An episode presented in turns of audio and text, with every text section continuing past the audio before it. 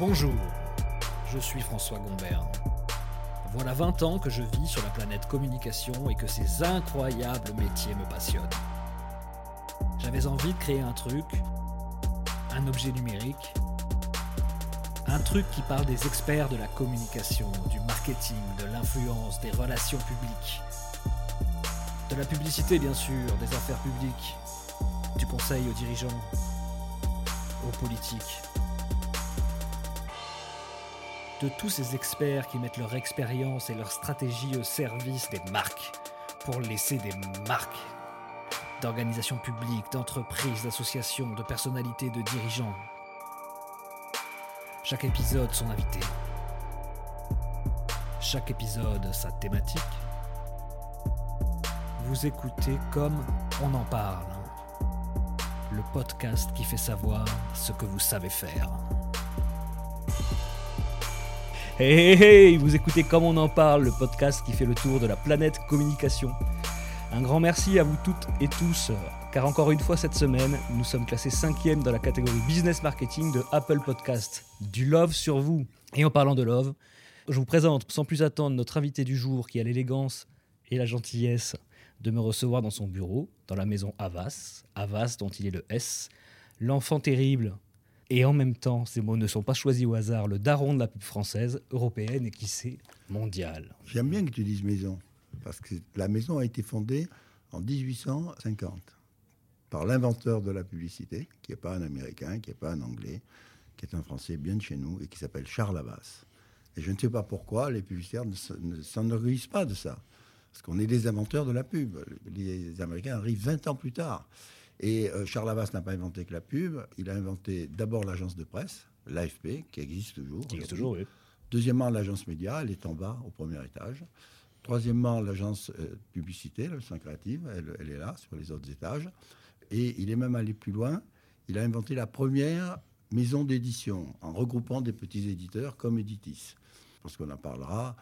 Quelle est la supériorité d'Avas sur, sur toutes les autres agences du monde c'est qu'elle est adossée à Vivendi, c'est-à-dire qu'elle est en train de passer de l'advertising à ce que j'appelle l'advertainment, c'est-à-dire l'entertainment comme nouveau média de, euh, des marques et de la communication. Vous l'aurez deviné, c'est M. Jacques Seguela qui nous reçoit aujourd'hui dans son bureau, empli d'histoire, de récompenses. Il y a beaucoup de lions.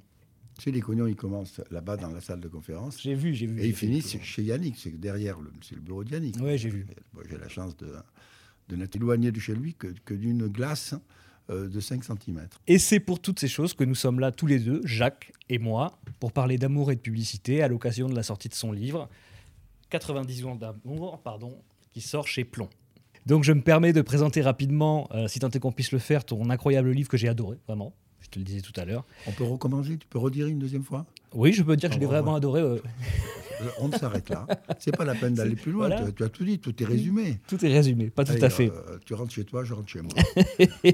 Quelle vie en tout cas. Et je vais me permettre de reprendre à mon humble niveau les très beaux mots, les doux mots, les mots parfois bleus de votre ami, j'imagine en tout cas Jean-Louis Borloo. Ah oui, quelle belle préface, quel beau cadeau. Une magnifique préface. Magnifique préface. C'est une boule de tendresse, euh, Jean-Louis. C'est l'homme à la fois le plus raffiné, le plus intelligent, le plus proche, à la fois le plus discret, le plus dissert euh, que je connaisse. Et euh, on a eu un coup de foudre. Ah bah, il vous le rend bien en tout cas. Il écrit donc dans cette préface Ce n'est pas un livre, c'est une rencontre. Je crois aux rencontres, écrit Jacques. Elles sont les carrefours des routes de notre vie, à la condition expresse de vous y entraîner, de nous emmener sur les chemins de traverse. Jacques met en scène de vrais personnages qui ont jalonné sa vie, créant un nouveau genre, un genre nouveau, une forme de réelle poésie. J'aime beaucoup ce mot réelle poésie qui colle assez bien au livre. Absolument. Et d'ailleurs, il est en quatrième de couverture du livre, etc., à égalité avec l'auteur, parce que je trouve que ces six pages de préface valent les 250 euh, pages du livre. Elles sont en tout cas très belles. Donc s'il te plaît, dessine-moi un mouton, demande le petit prince, dessine-nous le bonheur Jacques. Et il le dessine avec une balade poétique de 90 ans, que vous n'avez pas encore, vous avez pour l'instant 88 ans. J'ai dans deux mois 90 ans, parce que euh, moi je suis un créatif, donc je, je compte ma vie à partir de l'instant de la création de l'instant de l'amour, de l'acte de l'amour. Bon, euh, et donc, j'ai, je suis un, enfant du, euh, du bonheur, un enfant de l'amour, puisque mes parents faisaient leurs études ensemble à la faculté de, médecine de Montpellier, qui sont connus là, que mon père est tombé fou amoureux de ma mère et vice-versa, qui m'ont conçu euh, et que mon père, est allé demander la main de ma mère à ma grand-mère qui l'a refusé parce qu'il n'était pas noble. Mais tout a commencé là et donc il a pris par la main, ils sont échappés à Paris et ils sont plus jamais revenus euh, à Montpellier. Et donc, bien qu'ayant 89 ans, dans deux mois, j'ai 90 ans. En plus, ça tombe bien parce que la publicité, ça aime les chiffres ronds. C'est vrai. pas pour tous, mais en tout cas, on le souhaite tous. Vous allez du coup vous devancer un petit peu mes questions, mais abordons alors ce livre dont vous êtes le héros, sans trop en dire, pour laisser le plaisir de la découverte. Non, je ne suis pas le héros et je ne veux surtout pas être le héros. Ce n'est pas un livre où je me raconte, je me suis raconté déjà dans les 29 premiers, ça suffit. C'est euh, un livre où je les raconte et où ils se racontent à travers moi. Mais avant tout, Jacques Seguela, j'ai quand même une question parce que j'ai lu le livre et, toutes ces aventures, toutes ces anecdotes folles, toute cette passion, tout, tout cet amour. D'où vous vient toute cette énergie, cette force, cette passion et pour les autres, mais aussi pour des marques comme Citroën? Écoute, au hasard de la vie. Moi, je, n'ai rien programmé de ma vie. J'ai toujours laissé la vie me mener par le bout du nez. Et elle m'a amené dans les, dans, dans les pires. Euh, dans, le début du livre, tu, verras, euh, j'ai commis tous les péchés que peut commettre un, gosse rebelle. J'aurais été à deux doigts de finir en tôle. Oui, le coup du 635, c'était pas mal. Absolument. Euh, et, donc, je n'ai jamais planifié ma vie. Je, n'ai jamais eu de plan de carrière. Je n'ai jamais, jamais voulu. D'ailleurs, j'étais parti pour être pharmacien et je me retrouve publicitaire en ayant été un journaliste béni des dieux, puisque j'ai commencé à Paris Match et euh, j'ai fini avec Pierre Lazareff, qui décidera de, ma carrière. D'ailleurs, on va en parler tout à l'heure. On va en parler tout à l'heure. Alors, avant, avant de rentrer quand même dans le détail du livre, euh, j'aimerais savoir, tu n'es pas sur les réseaux sociaux, tu n'aimes pas du tout les SMS, c'est écrit euh, plusieurs fois dans le livre, mais il y a quand même dans ce livre un amour qui transpire, c'est impossible de passer à côté. C'est quoi pour toi, Jacques Seguela, et pour Havas, la maison Havas, la communication aujourd'hui mais la communication euh, aujourd'hui, elle est de veiller nuit et jour, avec tout son talent, avec tout son allant, avec toutes ses idées et, avec toute euh, sa force, la survie des marques. 80% des marques que nous, avons, et j'en ai créé quelques-unes, que nous avons consommées au XXe siècle, sont mortes avec le siècle. 80% des marques qui existent aujourd'hui, que l'on côtoie euh, aujourd'hui, vont mourir avec le siècle. Donc, euh, évidemment que le premier métier de tout publicitaire, c'est de vendre des produits. Alors, moi, je vends des voitures, je vends des yaourts, hein. mais, ce n'est que la vague, hein. le, profond, la densité du fond de la mer, c'est de rendre les marques éternelles. Et j'ai découvert ça grâce à Mitterrand. Il était euh, élu depuis quelques semaines. Il me téléphone et il me téléphone directement. C'est la première fois que j'avais directement au téléphone. Allô, c'est là Ici François Mitterrand. J'ai cru que c'était un canular. En plus, c'était l'époque des canulars téléphoniques. J'ai balbutié un peu, mais écoutez, c'est là c'est vraiment moi. Euh, est-ce que vous êtes libre à déjeuner? Monsieur le Président, j'arrive, précipite à l'Élysée. On est dans sa petite salle à manger au rez-de-chaussée avec la bibliothèque. Et là, je veux vous faire un beau cadeau. Parce que vous m'avez fait un beau cadeau. Moi, j'avais offert la campagne. Vous avez offert la campagne, oui. Hein, parce que je ne voulais pas que ce soit un acte de péripaticien, je voulais que ce soit un acte d'amour et je voulais que ça change la façon de faire de la politique à la française, alors que c'était les Anglais et les, et les, Américains qui étaient les rois du genre à l'époque. Et euh, il me dit, écoutez, euh, vous, vous êtes un peu compliqué, les créatifs, je ne sais pas ce qui peut vous faire plaisir. Prenez une semaine, réfléchissez bien et dites-moi semaine suivante, moi je l'ai vu toutes les semaines pendant 14 ans, Mitterrand. Peut-être pas toutes les semaines, mais bien au moins une semaine sur deux. Donc, euh, je dis, président, moi j'ai trouvé, je veux passer une journée avec le Dalai Lama. Il me dit, vous êtes fou. Vous pensez que euh, moi j'appuie sur un bouton et que le Dalai Lama euh, arrive Non mais taisez-vous, trouvez une autre idée et revenez me voir. Je ne trouve pas une autre idée, je, je maintiens. Et six mois plus tard, il m'appelle, enfin, sa secrétaire m'appelle, il me dit Le président, ce soir, un dîner euh, un peu intime. Il aimerait bien que vous soyez là avec Sophie, si vous pouvez venir. On arrive. Sophie, qui est votre femme Ma, femme, 8 mm. heures. Daniel Mitterrand, François Mitterrand, Sophie, moi, chaise vide.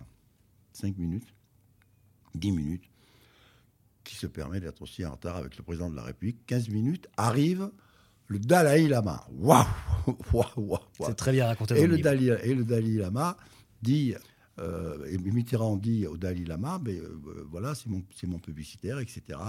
Je voulais lui faire un cadeau, le cadeau, euh, c'est vous. Et, le Dalai Lama me dit, mais, mais pourquoi faire?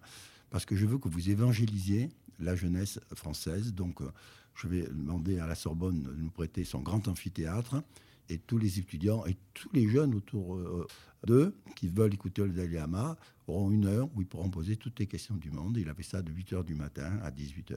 C'est effectivement un épisode très bien raconté dans le livre et, et, très intéressant. Je vais revenir un petit peu en amont. Tu me coupes là, mais c'est le moment le plus important de ce qu'on va se dire.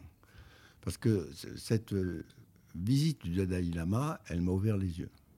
Car il s'est assis, et peut-être pour se faire excuser, il regarde Mitterrand dans les yeux, il lui dit Connaissez-vous cette dernière fable tibétaine? C'est un vieux bonze qui donne à son jeune disciple sa première leçon de philosophie et qui lui dit Je vais te poser trois questions, réfléchis bien, réponds-moi. Première question quel est l'envers du blanc? Le noir Non, non, non, non, réfléchis. Deuxième question euh, quel est l'envers du jour? Alors le jeune disciple réfléchit Maître, la nuit, bravo, voilà, tu as réfléchi, c'est la bonne réponse. Dernière question, quel est l'envers de la vie? Et le jeune moi réfléchit, dit Maître, il n'y a pas d'autre que la mort. Tu n'as rien compris, dit le Dalai Lama. L'envers de la vie, c'est la naissance. C'est la définition de ce qu'est la publicité. Je réponds à ta question profondément, très profondément, euh, parce que la publicité, euh, généralement, elle, se joue dans la superficie des choses. Non, elle doit se jouer dans la profondeur euh, des choses et la profondeur de la vie. Parce que mon métier, c'est de faire que la marque de ma vie, moi je mourrai, mais qu'elle continue et qu'elle continue à vivre. Et quelle est la seule façon de rendre une marque immortelle? Ben, C'est de lui appliquer la seule chose qu'on a inventée dans ce monde et qui est éternelle, c'est l'âme. Donc mon métier, c'est de créer, de protéger, de, nourrir, de, me battre pour l'âme des marques. C'est quoi votre marque préférée d'ailleurs? C'est quoi la marque C'est Citroën. Il y en a qu'une. Il y en a qu'une. La réponse, pardon. Alors, euh, Louis Vuitton, j'ai été le premier publicitaire de Louis Vuitton. Raflelou, on est fou de Raflelou. C'est moi qui ai, qui ai, trouvé la marque, qui ai trouvé le slogan. À fond la forme. Euh, qui ai trouvé la marque, qui a trouvé, qui a trouvé le slogan. Euh, etc. les restos du cœur également. Les restos du cœur et le, je ne sais pas comment, je, comment j'ai pu en faire, un café nommé Désir pour euh, carte noire, pour carte noire euh, et, en avant Citroën et, etc etc. Il y a. Mais mon plus beau slogan, dis-moi, c'est Picasso. Ah oui. Parce que je me souviens que Citroën était dans une mauvaise passe. Hein. On frôlait les 7% de part de marché. Peugeot avait presque l'intention de, supprimer Citroën, de le fusionner avec Peugeot. Donc c'était une question de vie ou de mort. Et le, président du moment me dit écoute, voilà, j'ai une voiture, mais bon, elle est escalée, elle n'est pas très extraordinaire. Et elle me, j'ai oublié le nom tellement le nom était ridicule. Et c'est là, je sais pas quoi. Donc il faut qu'il me fasse un lancement magnifique sur cette voiture-là. Je dis je, ne peux pas, elle est nulle. Et, son nom est ridicule. Ben, il me dit écoute, euh, si tu as une meilleure idée, tu as 48 heures, parce que dans 48 heures, ça va être gravé sur, les voitures. Et par une sorte de miracle, euh, je déjeune avec le petit-fils de Picasso, Olivier Picasso. Et je lui dis, écoute, j'ai une idée. Est-ce que tu penses que ta famille accepterait que euh, Citroën prenne le nom de Picasso pour désigner son prochain modèle? Miracle, ils acceptent. je me souviens que la première annonce pour, pour lancer la, la chose, c'était une pleine page dans Le Monde et dans Le Figaro, où il y avait Picasso avec son vert rayé, bleu et blanc, et le texte écrit comme par un, petit gosse disait Dis maman, pourquoi papa il s'appelle comme la voiture? Ça a failli s'arrêter là, tellement la famille était folle de rage. Il n'y a pas que tu as mis foudrage, il y a aussi Pompidou. Oui, Pompidou. Pompidou, c'est lui qui a créé, qui a, créé l'agence. Elle nous a fait un cadeau présidentiel. Hein. oui, c'est rien de le dire. Oui. En 68, Bernard Roux allait défiler avec les bourgeois sur les Champs-Élysées. Moi, j'allais avec les étudiants flanquer quelques pavés dans la gueule des flics, et par bonheur, J'en ai pas lancé beaucoup, j'en ai estropié aucun. Bon, parce que c'était une révolution assez baroque. Et à la sortie de ça, on, travaillait dans une agence qui s'appelait Axe. Axe, qui appartenait à deux frères Demnard.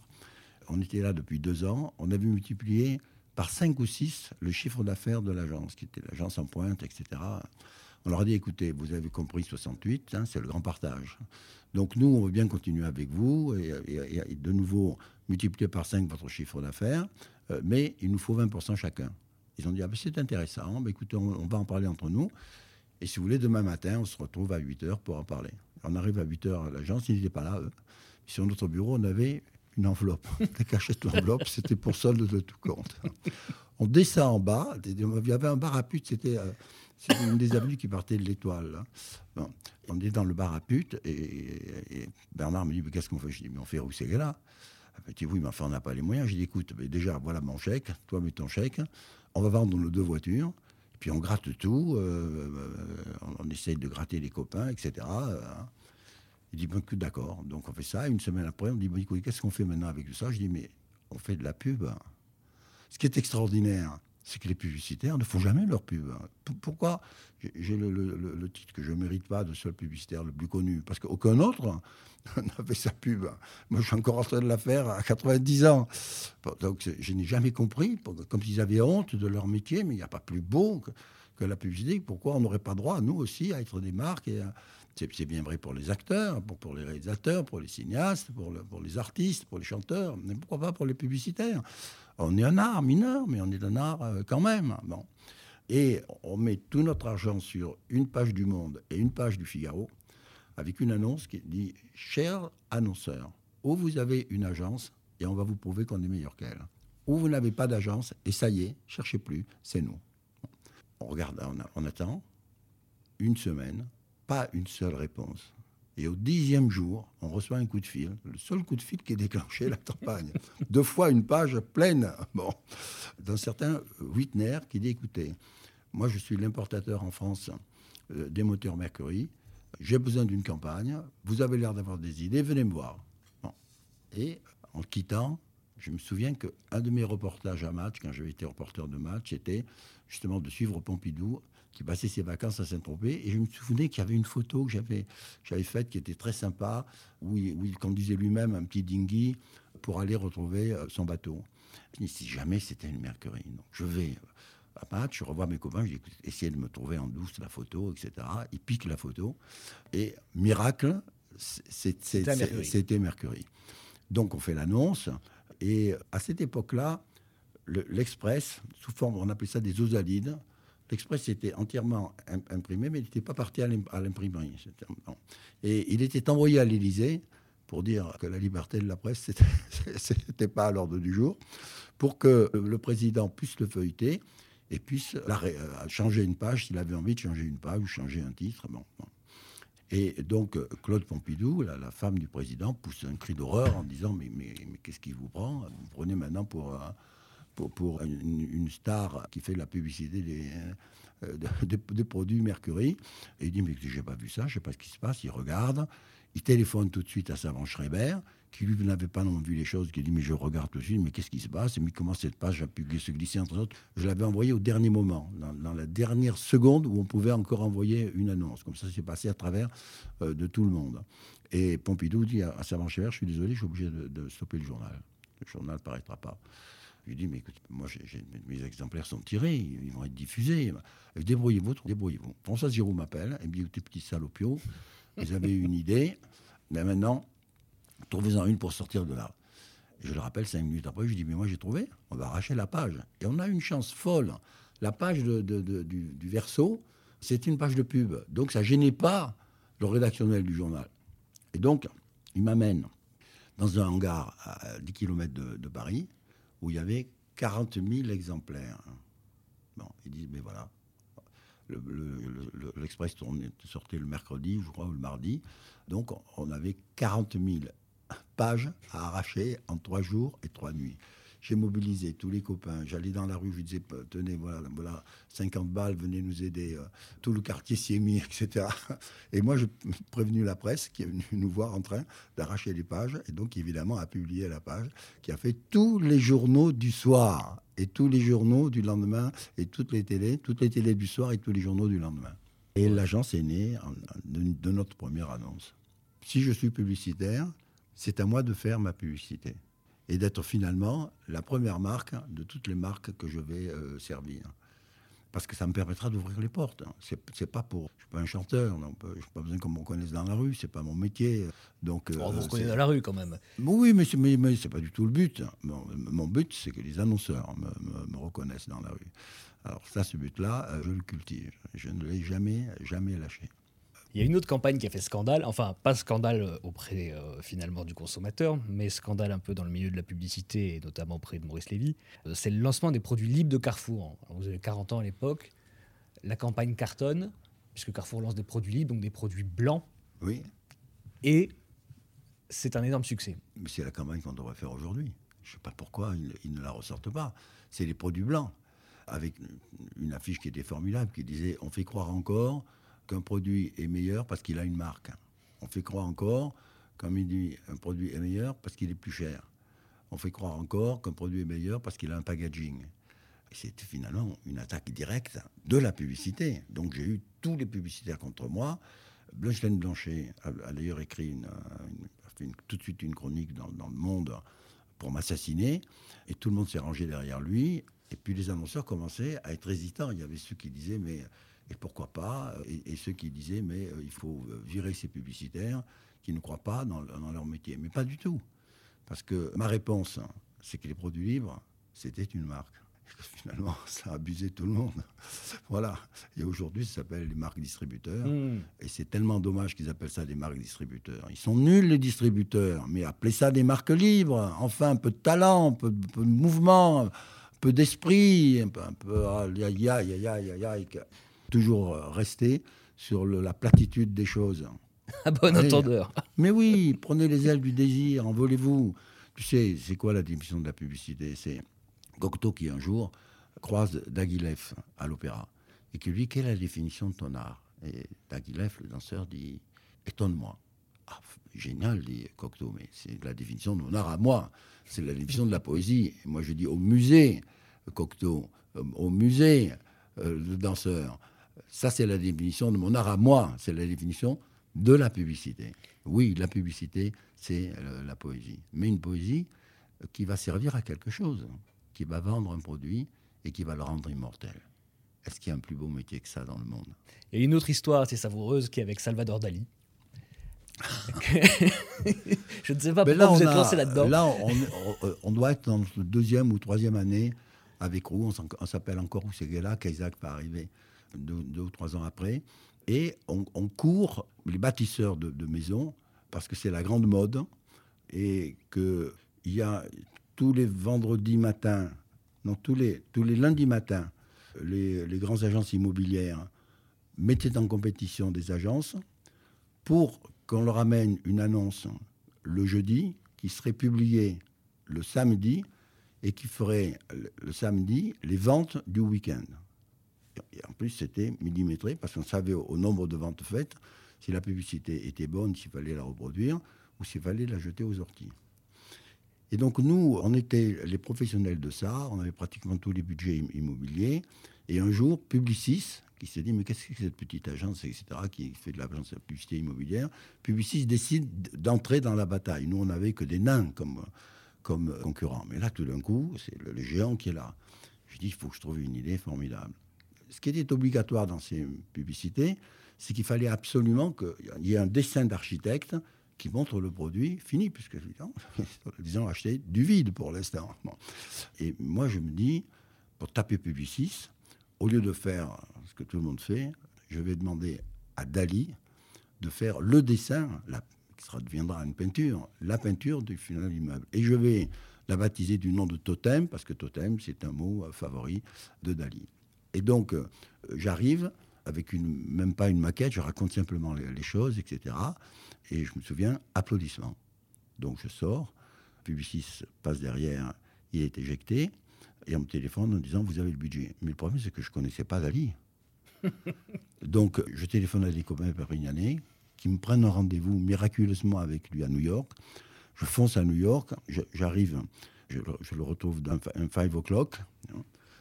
Et j'arrive, il était là, assis, avec une japonaise, absolument sublime. C'était le grand mannequin japonais de, l'époque. Et, hein, et à quatre tables de là, il y avait Andy Varol.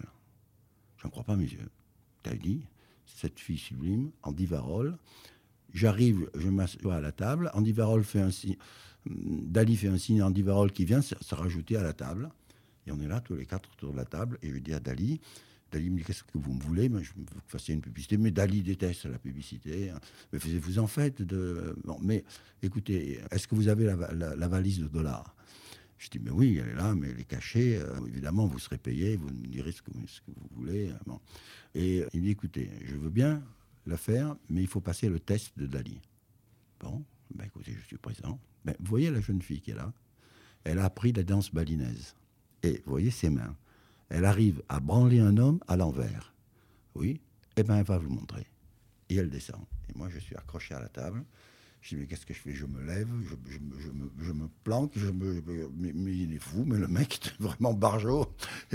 Andy Varol qui, qui, qui, éclatait de rire, etc. Et évidemment, la japonaise s'arrête avant le crime, et je comprends que c'est une farce qu'il devait faire. de, temps en temps pour se marrer, parce que c'était au, milieu en plus du Court, qui était l'endroit le plus, le plus couru de New York. Et c'est ce qui m'a permis de décrocher Dali. Trois mois, deux mois après, il était à Paris et il m'a dit mais Je vais vous faire votre dessin, mais je peux pas. Dali ne peut pas dessiner une publicité de la main droite. Je dessinerai une publicité de la main gauche. Donc il faut que je puisse occuper ma main droite et ma main gauche. Donc, je ferai votre tableau et en même temps, demander à la plus jolie fille de l'agence si elle est d'accord pour que je fasse son portrait.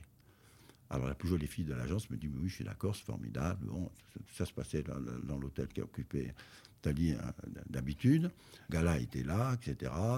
Elle commence à poser une première après-midi et lui dit Il faut revenir le lendemain. Elle revient le lendemain. Et elle revient le surlendemain, et, chaque fois, elle lui dit, mais est-ce que je peux voir mon portrait? Est-ce que je peux voir mon portrait? Et quand il a été fini, elle lui dit, absolument, le voilà, il n'avait peint que son sexe. Et il a demandé à être payé avec la valise de dollars, c'était fait 50 000 euros de l'époque, mais il voulait un Bougros. Bougros, c'était le peintre pompier qu'il était en train de remettre à la mode. Donc moi, je m'étais débrouillé pour trouver trois Bougros, pour qu'il puisse choisir entre les trois Bougros. Il arrive, il dit, mais ça c'est mieux que ça, c'est celui-là qui est le bon, donc on s'arrête sur celui-là. Et moi j'envoie un petit mot à... Parce que euh, j'avais raconté l'histoire dans un de mes livres, j'avais reçu une, lettre de la Cour de Hollande en disant, mais vous devez être un escroc ou un incapable, parce que le bougreau dont vous parlez est dans notre salon depuis, depuis des années, et pour des années. Ça veut dire que le Bougro était faux. Et il est au musée euh, de Dali, à Figueras. Personne ne sait qu'il est faux, mais il est vraiment faux, sauf le prince de Hollande. Il y a une autre campagne qui m'a beaucoup amusé, même deux campagnes qui m'ont beaucoup amusé avec Gainsbourg. Une qui n'a pas vraiment touché sa cible et une autre qui n'a pas vu le jour. C'est la fameuse histoire du baron Bic, qui est quand même incroyable. Mon rêve, euh, c'était d'avoir la marque Bic. Parce qu'on ne le sait pas, la marque Bic, c'est la marque française la plus connue dans le monde. Parce qu'elle est dans pratiquement 200 pays du monde. Et puis c'est un produit de, première nécessité. Et, à l'époque, j'étais très copain avec Gainsbourg, parce que Gainsbourg voulait faire du cinéma. Il va le faire, d'ailleurs, il va faire son, film, Je t'aime moi non plus. Mmh. Et je lui dis, écoute, si tu veux faire du cinéma, fais de la pub, tu vas apprendre le cinéma, parce que finalement, c'est une minute et demie, toi après tu en feras une heure et demie, mais c'est euh, c'est la, la, même technique les mêmes professionnels qui, le font. Hein, et un jour, je lui dis, écoute, j'ai un truc pour toi. J'ai écrit un script. Si tu es d'accord, tu le tournes, on fait une maquette, et moi, je vais le vendre au Baron Vic. J'avais écrit mon script, il arrive dans le studio, à l'heure, parce qu'il était très professionnel, Serge, contrairement à ce qu'on racontait. Il est là, devant un fond noir, et il dit Moi, ma vie est foutue. J'ai vendu tout ce que j'avais à vendre, j'ai vendu mon inspiration à la chanson, j'ai vendu mes poumons à la cigarette. J'ai vendu mon sexe aux femmes. Qu'est-ce qui me reste? Ah Il me reste un truc. Il me reste ma barbe. C'est lui qui avait inventé la barbe de trois jours. Alors oui, je veux bien vendre ma barbe, mais à bic. Et il se rasait devant, devant tout le monde. Tout le monde était en train de, de lui dire mais pourquoi il a une barbe, pourquoi il se rase pas, etc. il se rasait devant tout le monde. Et j'arrive une semaine après devant le baron Bic, j'appuie sur la machine, il voit le film, euh, il dit mais ça c'est très marrant, mais moi je fais pas de publicité à la télévision en France. Mais mon fils Bruno en fait aux États-Unis. Donc si vous voulez, je vous, vous obtiens un rendez-vous avec mon fils Bruno. Et il, appelle au Bruno devant moi et je prends rendez-vous pour trois jours après à New York. Je saute dans un avion, j'arrive à 9h du matin, à 11h du matin, je suis dans son bureau, je présente le film, il éclate de rire, il dit Mais ton film, il est marrant, mais il n'y a pas un Américain qui connaisse Gainsbourg. Donc tu peux repartir à Paris. Le film existe, mais n'est jamais sorti.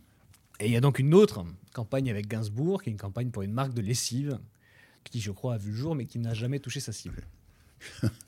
je rêvais de faire une campagne de lessive, qui est, le rêve de, tout publicitaire. Mais en plus, je, me disais, si ça pouvait être une lessive un peu de luxe, qu'on puisse euh, dire autre chose que euh, je lave plus blanc. Et j'ai la chance de, rencontrer le patron de Woolit, qui est la, lessive des lainages délicats, et qui me dit, écoutez, euh, donnez-moi une idée. Mais je dis, c'est très simple. Au lieu d'avoir pour slogan, je lave plus blanc, moi je vous propose comme slogan, je lave plus belle. Et je demande à toutes les stars françaises et même quelques stars euh, américaines, je leur donne 30 secondes ou 45 secondes, qui est le temps du, spot que j'ai, pour faire un numéro de séduction pour euh, la marque. Et c'est gratuit. Elles font ce qu'elles veulent, mais elles, séduisent en 30 secondes. Et on arrive au jour où c'est la femme de, Serge. Lui Jane Birkin. Jane Birkin, ça lui permettait lui aussi d'être le réalisateur du film. Bon et l'auteur du script. Donc on écrit ensemble une dizaine de scripts, j'amène ça à l'annonceur qui en choisit un, on se retrouve dans le, studio, et quand on arrive dans le studio, situation était tout noir, il y avait juste une lumière qui était sur un petit podium comme ça, qui était un podium qui tournait sur lui-même. On ne comprend pas ce que ça veut dire parce que c'était dans aucun des scripts. Et Serge dit oui, mais j'ai eu une idée de dernier moment, euh, ben vous allez voir, euh, mettez-vous sur le coin, etc. Arrive Jeanne, qui était moulée dans une grande écharpe comme ça, bleue et blanche, aux couleurs de Woolit. Elle monte sur le petit podium et elle tourne avec le podium alors qu'il y avait deux assistants qui tenaient à l'autre bout l'écharpe. Et quand on arrive au moment où il ne faut pas aller plus loin sur la, dans la télévision française, tac, elle s'arrête. Et puis tout le monde applaudit, comme toujours quand on a tourné un film. Et à ce moment-là, elle laisse tomber l'écharpe. Je vois mon client qui se décompose complètement devant Jane Birkin. Il ne m'a même pas dit que c'était pas un script qu'on avait écrit ensemble, ni que c'était le script qu'il avait acheté. Il a été décompensé. Le, script, le, le film a eu 100% dans les sons. À l'époque, tout était sondé. A eu 100% d'appréciation. Il n'a pas fait de vente. Hein. Et alors, on a fait un test pour savoir quoi. On fait une étude pour savoir pourquoi. Parce que les, les ménagères de moins de 50 ans ont dit Mais moi, je ne veux pas que mon mari voit cette publicité parce que je sais qu'il me quittera pour, pour Jeanne Berkin. C'est intéressant parce que vous écrivez dans le livre que les publicitaires sont des séducteurs pour les, femmes, les ménagères de moins de 50 ans. Oui, oui, oui, oui, mais là, là, ça allait trop loin parce que c'était le mari qu'on séduisait. Mm. Oui, j'entends bien. Donc si ça avait été Alain Delon, je pense qu'elles auraient été d'accord. C'est possible. À 50 ans, vos ouvrages sont maintenant traduits en 10 langues, en turc, en russe, en chinois, en japonais, et les créations redoublent. Europe c'est la pêche, euh, Laïc Citroën qui a descendu la muraille de Chine. Ça, je l'ai découvert aussi, ce qui était quand même assez incroyable. Oui, révolutionnaire. Ah oui, incroyable. La drogue, c'est de la merde. Air France, suivi Avec Jean-Marie Perrier, la drogue, c'est la merde. Lui aussi, qui, qui faisait des, c'était un grand cinéaste publicitaire aux États-Unis. Mais en France, je ne sais pas pourquoi il n'était pas reconnu, comme toujours les Français euh, ne reconnaissent jamais les leurs. Et on avait fait le film ensemble, qui a été un très gros succès. Et Microsoft pour leurs premières apparitions européennes. À 55 ans, RCG, RSCG pardon, et Eurocom fusionnent pour devenir Euro-RSCG. Alain de Pouzillac devient le CEO de la holding Avas Advertising et vous êtes finalement le directeur de création et vice-président. On devient une vraie euh, hmm. agence internationale euh, présente dans euh, une quarantaine de pays du monde, pouvant prendre des gros budgets mondiaux. Et surtout, pouvant surtout faire que nos, gros budgets existants, comme Vuitton, comme, euh, comme Citroën, comme Afflelou et tout ça, puissent profiter de nos agences internationales. C'est donc c'est l'internalisation de l'activité, c'est l'internationalisation de la publicité. Mais le problème est que à ce moment-là, nous on appartenait au Vivendi de l'époque, qui avait été créé par Jean-Marie Mercier, un espèce de fou. J'y dangereux. oui. Euh, oui, un fou dangereux, qui, je ne sais pas pourquoi, avait pris la publicité en grippe et décide un jour de nous vendre, sans nous le dire, sans le dire à Pouzillac, le président, sans me le dire. Bon. Et dans une conférence de presse, on est là au premier rang, il dit Mais je mets en vente la publicité. On n'a pas le vendre, il est complètement fou, etc. Pour stopper ça, euh, Pouzillac se précipite aux États-Unis pour faire un achat. C'est pas le moment de vendre quand on, quand on achète. Donc c'est pour bloquer finalement l'idée de vente de Messier. Et il achète un peu trop vite, sans nous demander notre conseil, une boîte de marketing services, ni faite ni à que l'on paye 2 milliards de dollars, qui en fait en valait un, et qui est confié à notre patron américain pour son management. Et il va rester 500 millions au bout d'un an. Donc on aura perdu 1 milliard et demi en deux ans. Et c'est là que Vincent est arrivé et, Et oui, tout à sans fait. se presser. Donc à 70 ans, effectivement, Vincent Bolloré, vous 70 ans, hein, Vincent Bolloré reprend Abbas et en devient le président, mais vous gardez la tête de la création. Le groupe va prendre un nouvel essor, 20 000 collaborateurs, déployant 500 agences, 100 pays dans le monde, font rimer créativité et efficacité. Ça donne pas un peu le tournis? Non, au contraire, c'est formidable. J'ai jamais autant voyagé de ma vie. Parce que moi, j'ai toujours pensé que la publicité, c'était d'abord l'amour. C'est mon livre, 90 ans d'amour, parce que 90 ans de publicité, ou disons 70 ans de publicité, 90 ans euh, d'amour. Et donc, il faut aimer les gens, il faut aimer les gens avec qui on travaille. Il faut aimer, aimer- ses créatifs. Et moi, ma vie a consisté à sauter d'un avion euh, dans l'autre pour aller euh, dire à mes créatifs que je les aimais et pour les écouter, pour essayer de régler les problèmes s'il y en avait, et surtout pour leur dire, écoutez, maintenant, le futur de la publicité, c'est des lions à Cannes. Donc on va s'y mettre, on va se relever les manches, et on va montrer aux Américains que le lion, ça peut aussi être français. Alors je fais un flashback, mais il y a, dans votre vie, il y a quand même eu la politique. Beaucoup. Il n'y a, Oui, a pas, il y a pas oh, eu que- beaucoup, euh, oui. euh, Oh, bah, vous commencez sur des municipales, puis vous êtes en même temps sur Valéry Giscard d'Estaing, sur Chirac, sur Mitterrand. Ça, c'est un moment incroyable. Je ne comprends même pas d'ailleurs que c'est pu exister. À l'époque, il n'y avait pas d'agence de, publicité politique ou de communication politique. Simplement, le directeur de campagne était chargé de faire l'affiche. Parce que la communication des politiques se résumait à une affiche et des tracts, rien d'autre. D'ailleurs, il n'y avait pas de télévision à ce moment-là. Donc, moi, je reçois Jean-Pierre Soisson, qui était le directeur de campagne de Valéry Giscard d'Estaing, qui me dit Est-ce que tu es prêt à faire une affiche Je lui dis Mais Bien sûr, d'accord, bon, je me mets au boulot. Mais une semaine après, je reçois le patron d'ailleurs de- d'Avas de l'époque, c'est très marrant, qui représentait François Mitterrand et qui me dit Est-ce que tu peux me faire une affiche? Parce que le brief, c'était ça. On me disait même pas Je suis de droite, je suis de gauche. On me disait pas Voilà ce que je veux dire. On me disait Fais-moi une affiche.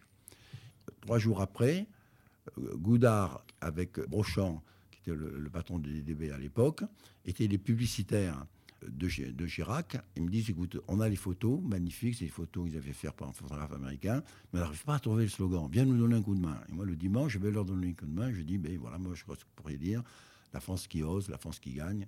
Le slogan qui a traîné dans les guêtres de Chirac pendant 20 ans. Et un jour, je descends dans la rue et je vois mes trois affiches dans la rue. Je dis, c'est incroyable. Il n'y a personne qui ne dit rien. Après la campagne, alors les trois affiches, c'était, dans les trois affiches, il y avait ma plus belle affiche, qui n'est pas la force tranquille. Il y avait l'affiche de Giscard qui disait La majorité aura la majorité. Ils l'ont eu, c'est même la dernière fois où ils l'ont eu. Il y avait la France qui ose. Et il y avait cette très belle affiche pour Mitterrand qui était Le socialisme, une idée qui fait son chemin. Il y avait une photo de Mitterrand. Moi, je voulais que la photo de Mitterrand, ça soit la photo de De Gaulle sur les grèves d'Irlande, et que ce soit les photos, la photo de Mao Tse-tung, en complet blanc comme ça, euh, sur les, grèves du Yangtze-Kiang. Bon. Et la photo est magnifique. Il est sur les grèves de, Biarritz, de la côte basque, etc. Je lui avais acheté une longue écharpe rouge, etc., qu'il a gardée pendant toute sa campagne. Et je pense que, que c'est ce qui m'a fait rentrer en communication. Parce que après, trois ans après, c'était les présidentielles. Mhm. Donc moi, j'écris à mes trois clients. Et je dis, écoutez, c'est moi qui ai fait votre affiche, un peu par inadvertance, parce que j'ai fait aussi celle de, de- de vos concurrents. Mais cette fois-ci, je voudrais que les choses soient sérieuses. Je voudrais que, à l'américaine et à l'anglaise, on ait un contrat qui nous donne une exclusivité réciproque et, qu'on puisse pas faire, euh, que le même créatif puisse pas faire quand même, c'est pas très démocratique, faire les trois campagnes. Le seul qui me répond, c'est François Mitterrand, d'un petit mot que j'ai perdu en plus, d'un petit mot de sa main, etc. Il me dit si vous êtes libre demain à 13h, rendez-vous à telle adresse pour déjeuner. C'est vrai cette histoire du pactole? Bien sûr. J'arrive devant un, tout petit restaurant près de la rue de Bièvre, je ne sais pas s'il existe encore, près de la rue de Bièvre, il avait son petit hôtel particulier, tout petit, parce qu'il faisait 60 mètres carrés. On pensait qu'il avait un palace, et il avait 60 mètres carrés. bon, je lève les yeux, le pactole. Ben, je dis, ça y est, c'est parti. Et là, j'ai eu droit à un numéro de charme de François Mitterrand qui, ne fait qu'une fois par personne, quand il veut vraiment séduire, mais qui est, quel dommage qu'il n'ait pas été filmé, hein, c'était un, vrai petit bonheur. Et c'est là qu'on décide de se retrouver tous les lundis matins de midi à une heure pour faire la campagne. Et ça a failli s'arrêter au bout de la troisième fois, parce qu'au bout de la troisième fois, Mitterrand était un peu en retard, il était presque une heure et demie. Or, il avait rendez-vous euh, à une heure. Chez Lip. Et euh, il me dit, c'est là, est-ce que vous pouvez m'amener? J'ai pas de chauffeur, est-ce que vous pouvez m'amener? Bien sûr, euh, président, j'ai ma voiture au coin de la rue, on descend dans le coin de la rue. Moi, je me méfie de rien, j'étais dans mes nuages, etc. Et il découvre la voiture, c'était une Rolls. Parce que je n'ai rien raté de toutes les conneries que l'on pouvait faire dans les années 80. Il n'y a pas eu que la, que la Rolex. Il n'y a pas eu que la Rolex. Il y a eu tout, toutes les erreurs possibles. Et il me dit, mais c'est que là, je vous vis. Vous passez votre vie à me dire que chaque signe a un sens, que je dois faire attention à tout. Vous m'avez fait, me rhabiller pour faire plus euh, socialiste. Et je voulais que j'arrive avec ce symbole de la richesse incongrue. Chez Lip, qui est le restaurant préféré des journalistes, vous êtes fou, on va y aller à pied. On était allé à pied, je me suis précipité à l'agence, j'ai réuni les créatifs, je dit j'ai reçu la leçon de communication de ma vie. J'ai vendu, j'ai mis tout de suite une petite annonce sur la Rolls à moitié prix elle s'est vendue dans la nuit. Elle s'est vendue dans la nuit et je n'ai plus jamais touché de Rolls de ma vie. Alors c'est vrai qu'il a été assez rugueux avec vous quand même, avec toi, pardon. Oui, je finis. Mmh, Les Citroën, c'est quand même mieux. Ah C'est quand même le budget de votre vie, ça, Citroën. oui, mais en plus, quand François Mitterrand me dit Est-ce que vous êtes d'accord pour faire ma campagne Je dis Oui, président, mais je suis obligé de demander à mon gros client. Parce que Citroën, c'était 70% de l'agence. Donc il faut que j'aille demander au, Peugeot, Peugeot est évidemment pas très mitterrandien. Et donc je vais voir Jacques Calvé, euh, et il est formidable, parce qu'il me dit, écoutez, euh, je ne devrais pas vous autoriser, mais ça me flatte quand même que Mitterrand euh, vienne me mendier mon publicitaire.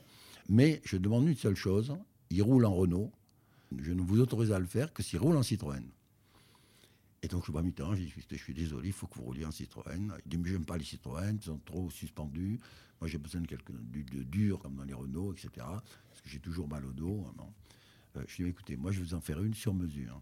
Et je fais une voiture sur mesure, c'était une CX. Elle était socialiste à l'extérieur, toute grise, etc. Tout était peint, c'est devenu à la mode après. Tout était peint, les, enjoliveurs et tout ça. Et à l'intérieur, c'était une voiture de riche. Il y avait du bois de rose pour, pour qu'il puisse écrire, les cuirs étaient moelleux, etc. Et Mitterrand fait toute sa campagne en Citroën. Et moi, j'avais dealé à Paris Match faire la première photo de Mitterrand, faire la couverture et la double centrale de match. Je leur avais dit, vous allez venir à Château-Chinon, je me débrouillerai pour que le, président me donne son heure exacte de départ. Vous serez le seul journaliste à pouvoir le photographier. Et je préviens Mitterrand, tout est organisé. Le jour J arrive, Mitterrand est élu, c'est le bonheur absolu. 10 h 22 h il prend sa voiture pour entrer à Paris. Orage fou. Et à ce moment-là, panne d'essuie-glace de la Citroën. Et donc, il est obligé de prendre la voiture qui suit, qui est une Renault. C'est une Renault. Et ces salauds de Paris Match, ils sortent quand même. Ah, vous dites du mal de Paris Match maintenant Oui, ils, sortent quand même la photo. Et ils disent premier attache du Mitterrand. Ah, c'est assez amusant. Bon, vous en avez fait gagner plein des présidents hein, à travers le monde, hein. mais il y a eu un échec. Il y a eu un échec, parce que j'ai fait 20 campagnes présidentielles, j'en ai fait 4 en France. Euh, trois pour Mitterrand et une pour Jospin, et j'ai fait les autres à l'international. Et Jospin, c'est mon grand regret, parce que Jospin était un très grand Premier ministre, ça aurait été un grand président, et la France fabrique rarement de grands présidents qui étaient prêts pour, gouverner la France, mais il avait une sorte de réticence de la communication. Par rigueur, par honnêteté, il ne voulait pas que euh, ce soit les, images qui, qui remplacent le fond de son projet, le fond de sa pensée. Et il voulait surtout pas que la télévision qui, qui, est toujours livré à des émissions un peu populaires, sortent de la vérité et de la rigueur qu'il voulait à la politique. Je me souviens que quatre semaines avant l'élection, les choses commençaient à tourner. Et je lui ai dit, écoutez, Président, il faut d'abord que vous présentiez votre femme aux Français. Parce qu'en France, on élit un couple. Et elle ne voulait pas. Mais il faut que vous vous forciez, c'est obligé. Deuxièmement, j'ai obtenu de Michel Drucker qu'il fasse un spécial dimanche avec vous et votre épouse. Et avec, c'était le 23 février, il y avait le best-of de l'année. Et puis il y avait cinq ou six stars qui venaient souhaiter la, la, bonne année à tous les Français. Et vous étiez là avec votre femme devant tout ça pendant deux heures de télé qui vont changer un peu les choses, qui vont stopper le début de chute parce qu'on avait commencé à 53, le début de chute des sondages. Elle me dit oui, mais je ne veux pas faire ça. Et puis ma femme ne sera pas d'accord. Euh, une fois de plus, vous voulez me faire jouer les, pantins euh, publicitaires. Il me dit ça, avec beaucoup de gentillesse et beaucoup de respect. C'est un être très extraordinaire. Mais je lui dis écoutez, laissez-moi convaincre votre femme, organisez-moi un déjeuner avec elle. il m'organise un déjeuner avec Ségolène Royal, qui avait un, un ministère de l'époque. Donc on est là tous les trois. Et Ségolène Royal, elle adore la pub. Oui, elle était plutôt l'inverse. Hein. Donc, quand je raconte mon histoire, elle me défend à mort, etc. Et elle arrive à convaincre Madame Jospin. Donc j'appelle euh, Lionel, je dis ça y est, ta femme est d'accord. J'appuie sur le bouton pour qu'on fasse l'émission. On était à trois ou quatre semaines de l'émission. Et il me dit écoute, non, laisse-moi une dernière fois en parler ce soir et je t'appelle demain matin à 7 h. À 7 h, il m'appelle, il me dit tu vas m'en vouloir beaucoup, tu vas être fâché.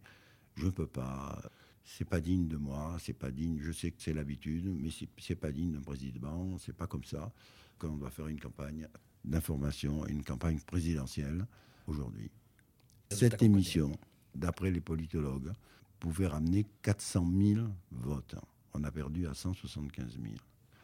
Par rigueur, par honnêteté professionnelle, c'est ça qui est lamentable dans la politique, c'est ça qui par moments donne le dégoût de la politique, parce que c'est être qui était le plus sincère de tous, qui était le plus rigoureux de tous, qui était le, plus près de tous à gouverner la France, et qui voulait euh, le, faire à cœur ouvert face aux Français, et pas en utilisant les artifices de la communication présidentielle, a perdu à 170 000 voix. Mais ça veut dire que vous, qui êtes un proche de Sarkozy, vous qui vous êtes mis en marche après avec Emmanuel Macron, vous trouvez qu'ils ont moins de rigueur face aux médias, face au système médiatique?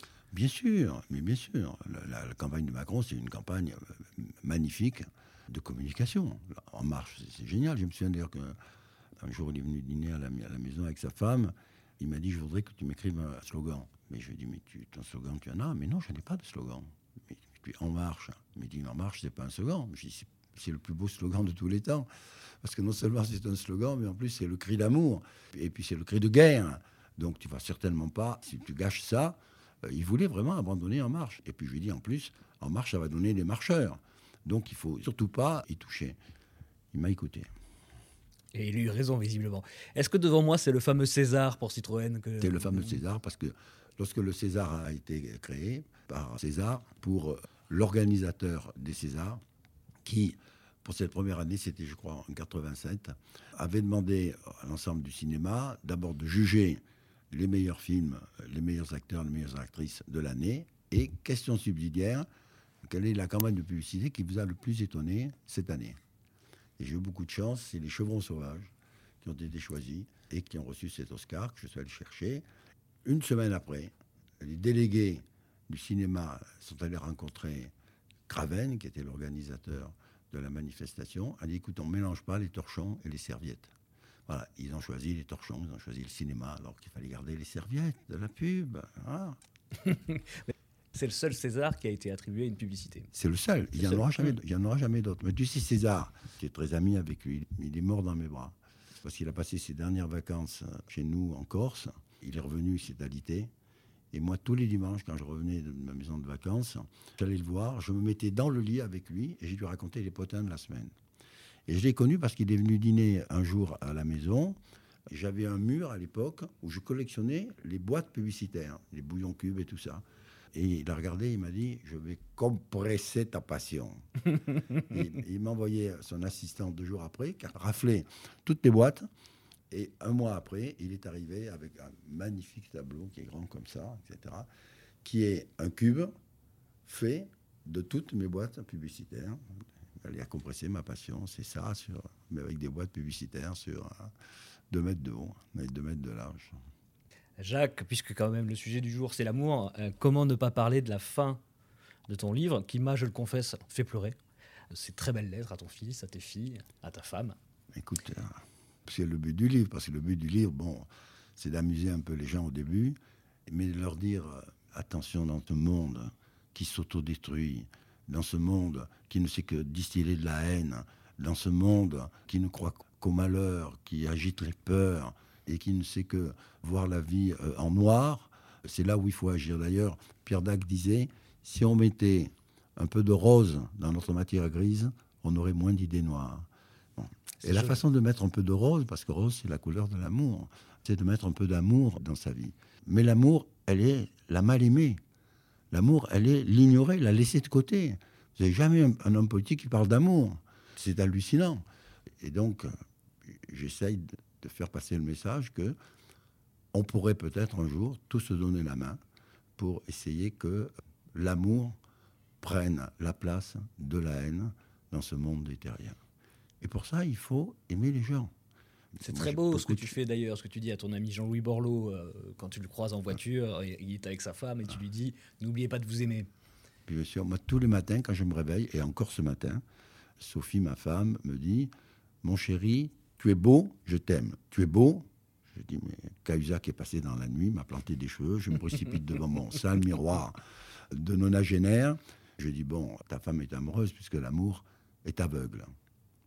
Et je pars retrouver ma maîtresse. Et ma maîtresse, elle est là. Le lit de ma maîtresse, c'est ma, table de travail, tu vois, qui est encombrée. J'ai deux amours, l'amour fou de ma femme et l'amour fou de la pub. Et plus on donne à l'amour, plus l'amour vous, rend de l'amour. Plus on l'honore, plus il vous honore. Plus on le gratifie, plus il vous gratifie. Donc, euh, cultivons l'amour et tout ira mieux. Et l'amour, c'est l'optimisme. Les optimistes ont inventé l'avion, les pessimistes le parachute. Restons dans l'avion, accrochons-nous dans l'avion. Aimons-nous les uns les autres. Le premier publicitaire du monde, c'est Jésus-Christ. Il a tout inventé notre métier, le slogan Aimons-nous le monde du monde. Le logo, la croix, qui 2000 ans après, 2000 ans après existe encore. Et il a même inventé la promotion. Parce que lorsque la fréquentation baissait, il faisait un miracle et les ventes repartaient. Merci beaucoup Jacques Seguela. Je rappelle le titre de votre livre, 90 ans d'amour, c'est chez Plomb et je ne peux que vivement vous le recommander. C'est un plaisir qu'on lit d'une traite. Merci Jacques.